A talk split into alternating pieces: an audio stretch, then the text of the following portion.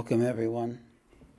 As Baba would say every night, Subkhobati San Mani Kissat Premsa Hardik Swagat. With great respect and love, I welcome you all with all my heart. And he would always say that was the essence of his spirituality. So in that spirit, on this very exciting night, because it's the night before the intensive, I always very excited before an intensive because that's principally what Baba told me to do, hold intensives. And so I get to do that. And we all get to participate in Baba's grace. By the way, Saul is a vital. He's got to be a vital to explore so intrepidly. Quite a big range. Yeah. Excellent. It's also the Baba's, lunar Mahasamadhi.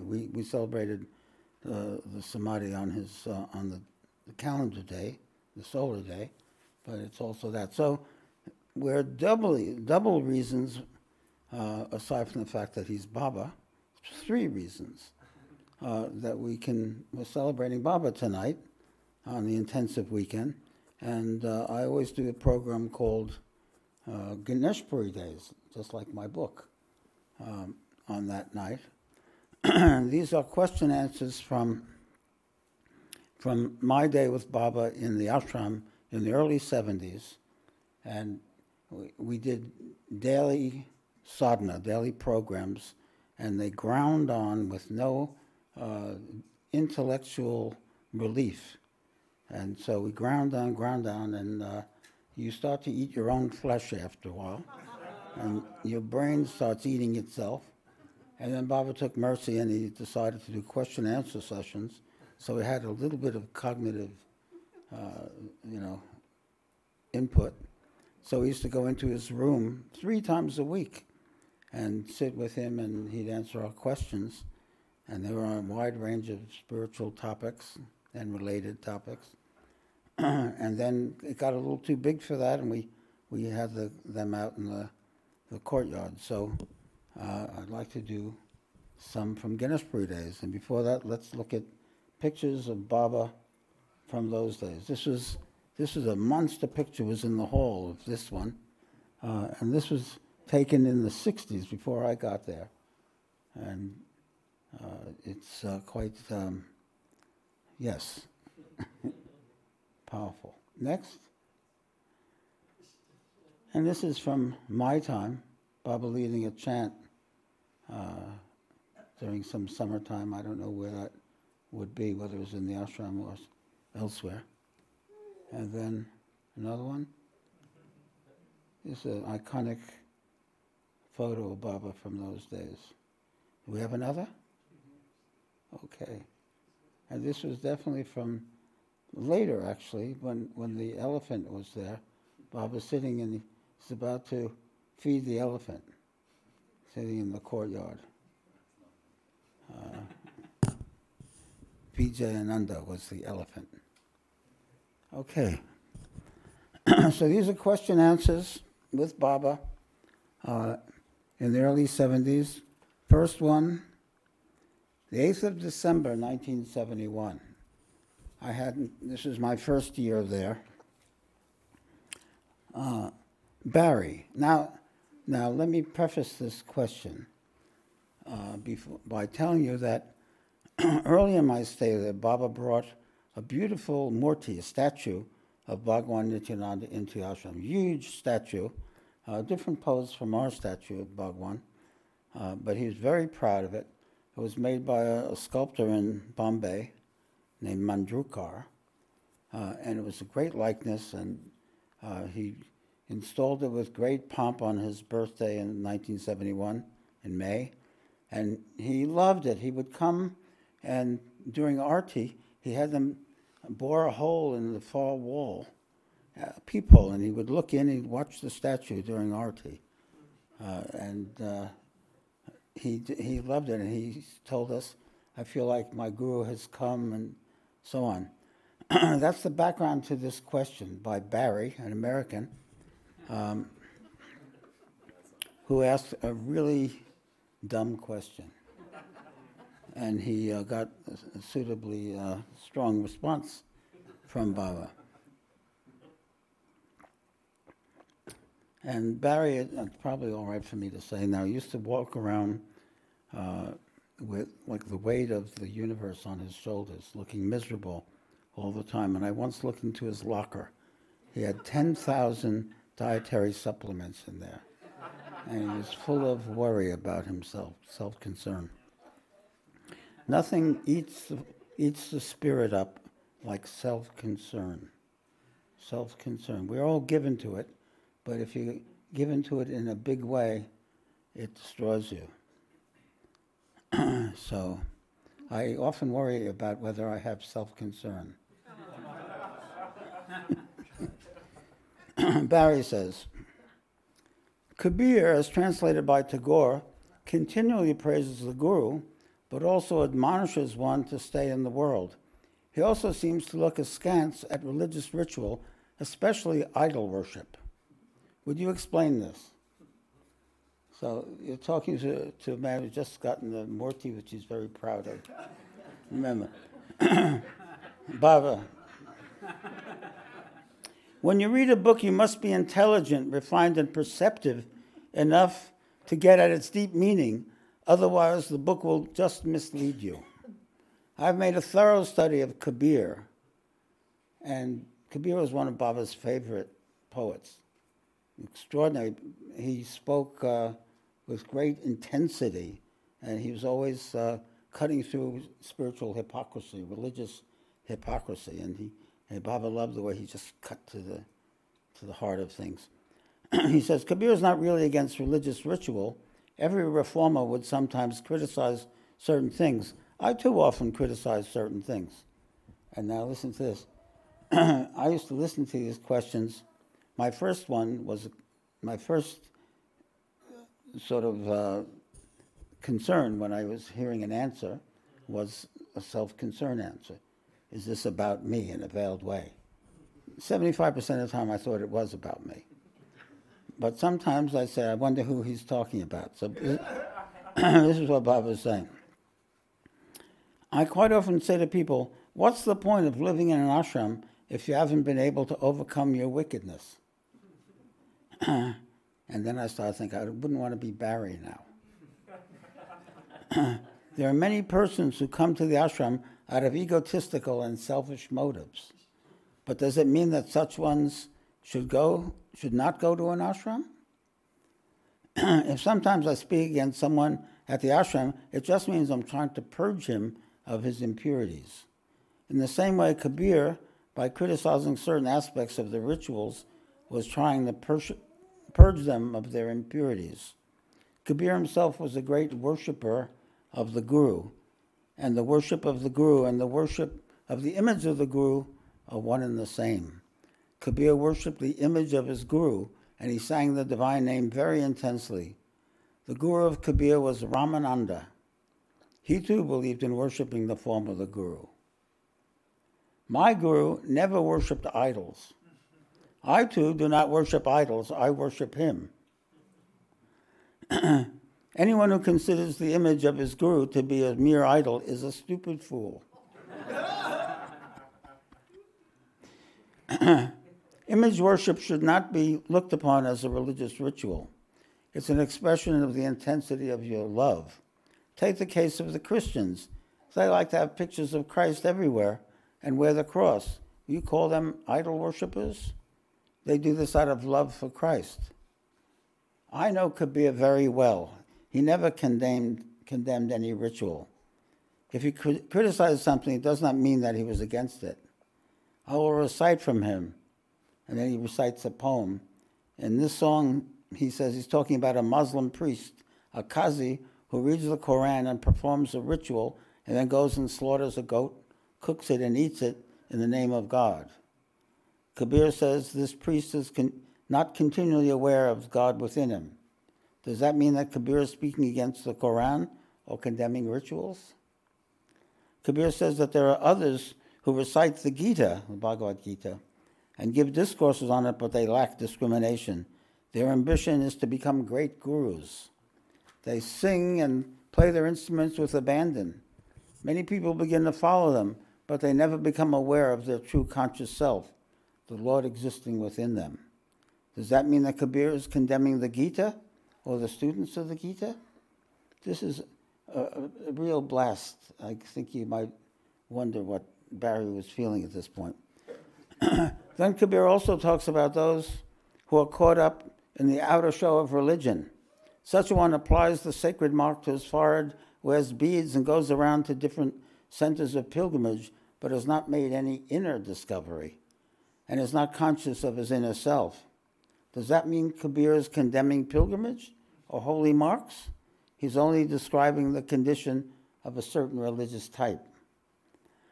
Kabir says, if you can find the Satguru and follow his instructions, the inner window will be opened. Kabir was a great guru worshipper. I will tell you how he received his initiation from his guru Ramananda on some other occasion. He was spurned like a clavia. Being a Muslim, he did not receive the mantra at once. His guru refused to impart a mantra to him because he was a Muslim. Well, I can tell you the story. Many of you heard the story before, but Kabir was a Muslim. He was living in Benares, and there was a great guru named Swami Ramananda who he admired. He knew he was a realized being, but he also kept caste distinctions and so on. So he wouldn't initiate Kabir, probably because the other devotees would freak out. But Kabir decided that he would trick him, and he discovered that Ramananda used to walk down a certain way to the river every morning for his bath. So he dug a hole and he hid in the hole. And when Ramananda walked by, he tripped on him. And he shouted out, "Ram, Ram!" So Kabir said, "Now I'm initiated." And so he started saying, "Ram, Ram, Ram, Ram." He took that as initiation. Should I tell you the rest of the story? So he said the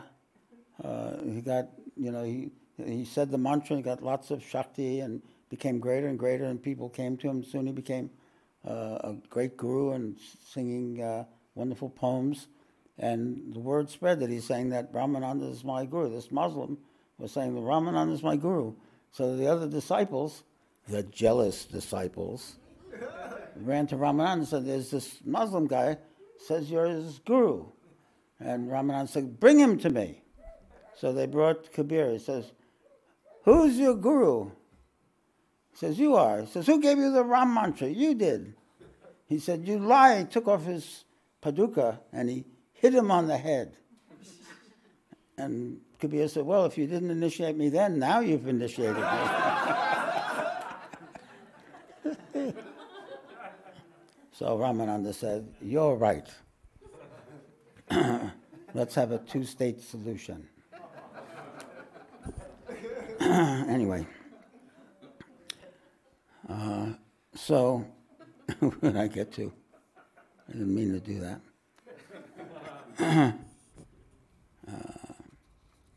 In fact, it was after reading stories like that of Kabir and his guru Ramananda that I became a casteless guru, Baba said.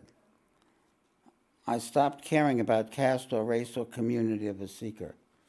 So he himself, he did some radical things. He had everyone sit together at meals, and even the swamis and the brahmins would all sit with everyone. And eventually he brought the Westerners in too, and the Westerners helped in the kitchen, which was unheard of too, so he did that. All right, now 24th of December, 1971, an interesting question by one of the ashramites named Shankar. And so, yes, it's me. And I don't remember the context of this, and I probably should be hypnotized and try to recover it. So there's a backstory, but I don't know it. Shankar said, "Sometimes I think that certain improvements should be made in the ashram."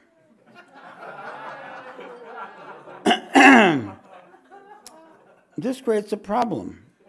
Is my ego trying to assert itself by not accepting the way things are done here?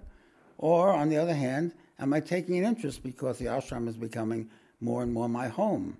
How should I deal with this problem? That's the way I thought, like in the midst of a conflict. Baba, you should first find out whether any improvements are really needed. If they're needed, do try to bring them about.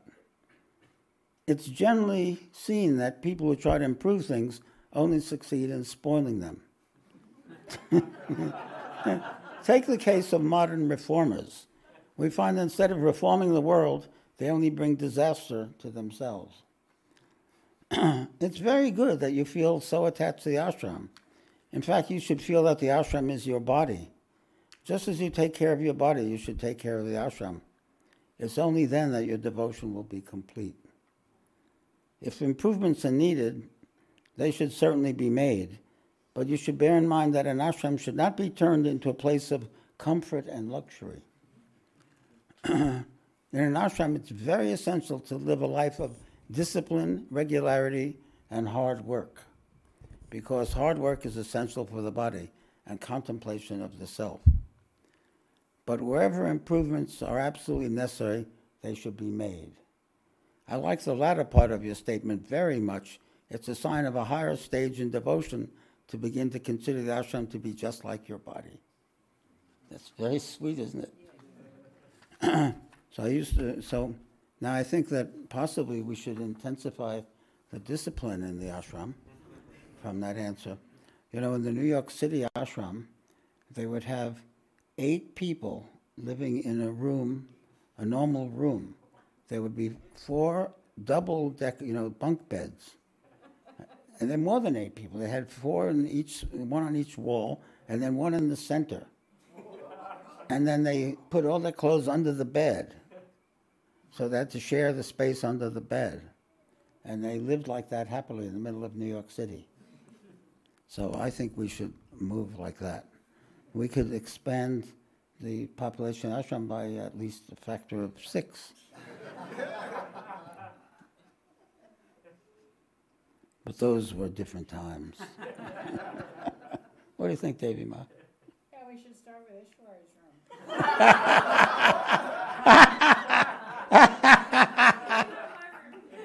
room. I think 4 could live in that easily.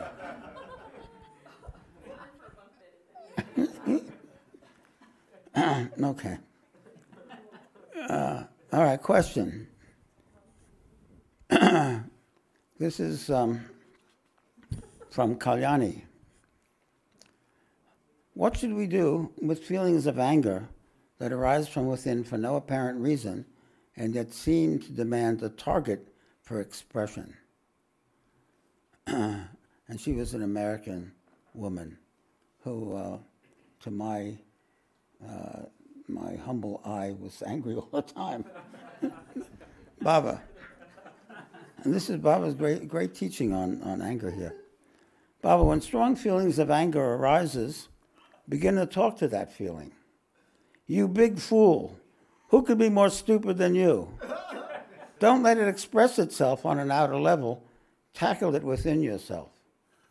So he's agreeing with Gurdjieff's teaching. Gurdjieff always said, don't express negative emotion. It's all right that it arises, but you don't have to give expression. Anger might arise, but when you express it externally, then you create all kinds of webs of difficulty. But if you can contain it, then you gain strength yogically and ultimately overcome it. Baba says, let your anger become its own victim instead of making someone else its target. Get angry at your anger. That's what he said. If your anger falls on an innocent person, you're being unfair to him. But if it turns on itself, then it's reaping the fruits of its own karma, which is quite fair. Instead of afflicting others, it should afflict itself. That would be the best way of teaching a lesson to your anger. Irrational anger is due to some impurity, and a seeker should not be subject to such fits. If there's a certain reason to make you angry, it can be understood. But if anger arises within for no reason, it obviously shows that your heart is tainted. A good book, Angry for No Good Reason. Yeah. But in all fairness, you know, that talking about the typology that Leelavati so eloquently talked about in terms of the chickens, that vitals usually have difficulty with anger, solids have difficulty with anxiety or fear, and peculiars have difficulty with depression. And so, and each of those, you could write a book about how problematic those particular feelings are. And you have to learn, according to your type, how to master those feelings. Baba says, the Lord says in the Gita that anger destroys discrimination. Anger is self-destructive. It will not depart, leaving you feel blessed and happy, nor will help you live a longer life. It interrupts you only to vitiate your mind, destroy your capacity for reason, and to swallow your joy and bliss. Then it departs. And there's a passage, is it in the Gita somewhere, where it says that anger then becomes something, confusion, loss of discrimination, finally it ends in madness, and then death. Actually, there is that, I wonder if it's the Gita, I can't remember. It's in one of these texts. And of course, Baba, as a vital, anger would have been the thing that he probably dealt with the most in his sadhana. It is anger which is the cause of all the different kinds of mental imbalances and degrees of lunacy, neurosis, or psychosis, whether it be fits of neurosis lasting for a week, a fortnight, or a month, or whether it makes one 25%, 50%, or 75% crazy. In all these cases, the imbalances arise from anger. Anger is a terrible fire which burns up the capacity of right reason. You lose your discrimination. You can't tell what's good from what's wrong, and you act out of that anger. And we've seen it, haven't we, in the world. You'll find that the insomniacs and people who become slaves to drugs are people who are particularly great friends to anger. There are many boys and girls who come here and tell me that they don't feel like studying, and they ask me what to do. These would be the Indian kids. I ask them if they flare up often, even on small pretexts, and the answer is almost always in the positive. Then I tell them that it's anger which is destroying their capacity for absorbing anything. Therefore, discard your anger, because anger is one's worst enemy. You like that? How are we doing? I've got two more. Okay. Oh, this is an interesting one. I think I'll do one more, maybe. What do you think? All right. This is from Kedarnath. This is in August of 1972. Now, Kedarnath was one of Baba's attendants. He would often attend him at his perch. And Kedarnath was very peculiar. He was an Indian boy, very peculiar. And he later, Baba gave him sannyas. He became Swami Keshavananda. He's passed on from this mortal coil. But I'm suspicious of this question, and I think that it's a plant. Baba would often take close people and plant questions according to something, and you can decide what Baba's reacting to. Kedarnath says, it's got the characteristic of a plant. It's saying, these people are doing this. You know, you never ask Baba a question like that.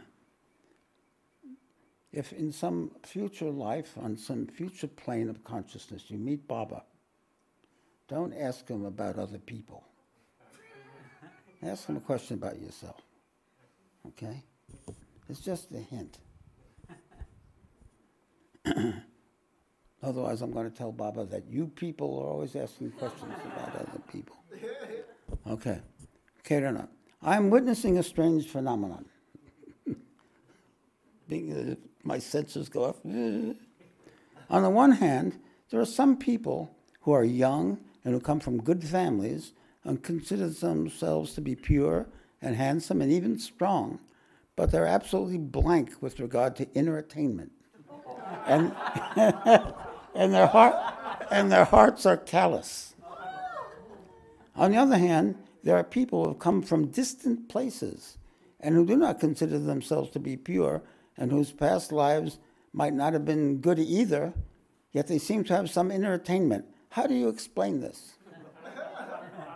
You see what I mean? That's an impossible question. It must be that some of the Indians of high attainment were criticizing the Westerners who were obviously from low birth and all that. And so Baba got pissed off, the foreigners. But Baba's at his fiery best. Baba, one will always fall lower and lower if one begins to consider oneself important and take pride in things which relate to the body. It is good to consider yourself to be great with regard to the inner self, but not with regard to your body or externals.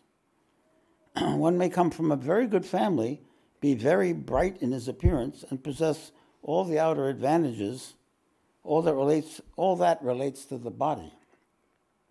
Somebody came here the other day and asked me what I thought of the body. There's always somebody coming to say something to Baba. The body, which is such a beautiful creation. And I said, there are so many mills in Bombay. One mill manufactures cloth, another manufactures utensils, a third manufactures something else. Likewise, the body is a factory which manufactures shit. It's a shit factory. You put beautiful food in one end, and it produces shit.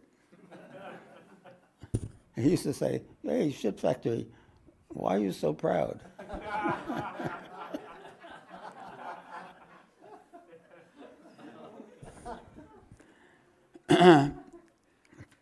If you begin to consider yourself to be great because of your body, then that consciousness becomes an impediment. You won't be able to meditate. You won't be able to perceive the Guru. You won't be able to engage yourself in good and noble deeds. You won't even be able to do chanting. In the Srimad Bhagavat Purana, you find that the wives of the great seers and sages had direct visions of the Lord. And that's the story of Krishna. While the husbands, the great sages, didn't have any spiritual experiences. The reason was that the husbands were always conscious of their purity and status, thinking, I am such a great Brahmin. I am practicing all the holy rituals. I am so great. I come from such a noble family. And it was this consciousness, this pride, which kept them away from the Lord. It's an illusion to consider oneself great with regard to one's body. If one is conscious of the body all the time, if one takes pride in things relating to the body, then one's identification with the body will become stronger and stronger. And if your identification with the body becomes stronger, how can you meditate? How can you attain higher spiritual states? For meditation, for higher attainment, you need to break your identification with the body completely, so you don't get caught up in status and dreams of glory and all kinds of stuff and how great I am. Or how, the other side of that is how much that person doesn't appreciate me and they say bad things about me and how great I am and that person says this, and you get caught in that. Baba says, various kinds of people came to my Guru. There were some who thought that they were great and were proud of themselves and quite conceited, and they would look down on the other devotees coming to my Guru. They thought that those other devotees were low-born, that their actions were impure, and that they were good for nothing. But time proved something quite different.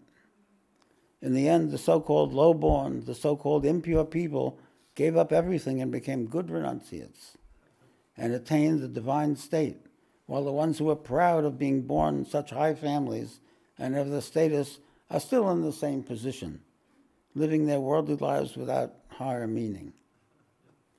It is consciousness of family pride, which is such a bad obstacle. People who suffer from this consciousness sink, but those, even if they do not come from good families, who are humble swim across. So the idea is humility, isn't it? Keep your body clean and pure, but do not identify yourself with it. Do not become attached to it. Surrender to the Lord. Do not let your heart remain callous or insensitive. God only values the pure feelings in your heart. Fill it with love. So, I think I'll stop with that one. I have one more here. Devi Ma, should do one more? It's about the Guru Gita. You want to hear that one? Okay, this is also that first year. Natalie, she was a French girl, very quiet kind of girl. She used to work in the bookstore with Girija. She says, "What is the importance of chanting the Guru Gita every day? Is it as important as other prayers?" And Baba says, "Guru Gita has great importance. It is important as the other prayers. Here in the ashram, Swadhyaya, which is basically chanting or chanting of texts, it means literally self-study, but it's done through chanting of a text, is as essential for the mind as good food, regular bath, and sleep are for the body. Just as we feel concerned about the body in order to maintain its health, we eat regularly, bathe regularly, and sleep without missing even a single day. In the same way, for strengthening the inner heart and mind, we should practice Swadhyaya with utmost regularity." And if you're not near an ashram where they practice Swadhyaya, you can practice with the tape, or you can just say the mantra. That's also Swadhyaya. Physical food cannot reach the inner heart.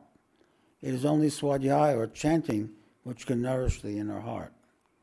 Water, cosmetics, and different perfumes cannot purify the inner being. They cannot even reach it.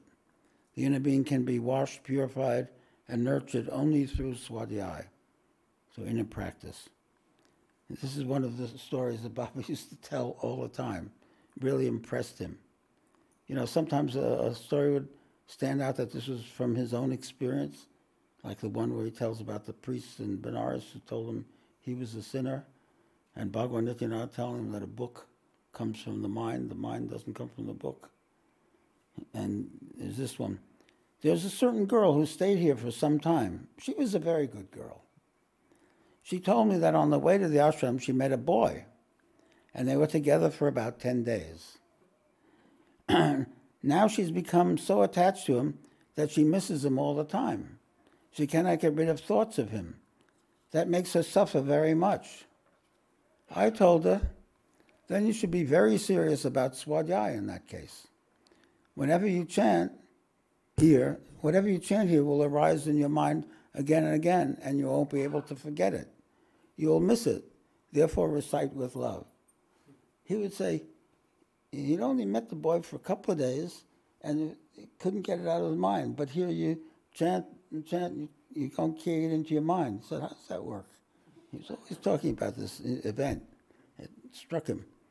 He says, "Guru Gita is the most important of all the Gitas, and to understand it, one needs a great heart. That's why it's difficult to understand it. Your heart must be large in proportion to that which you wish to understand. You cannot understand something great with a small heart. Guru Gita makes one the Guru himself. It's a powerful magnet which draws the power of the Guru to you." And for that reason, we're not doing the Guru Gita tomorrow.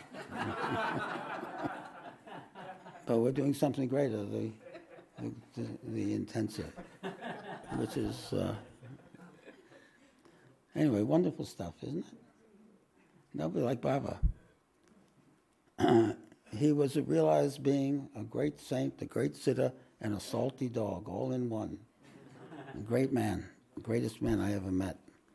So let's meditate. We'll meditate for 10 minutes.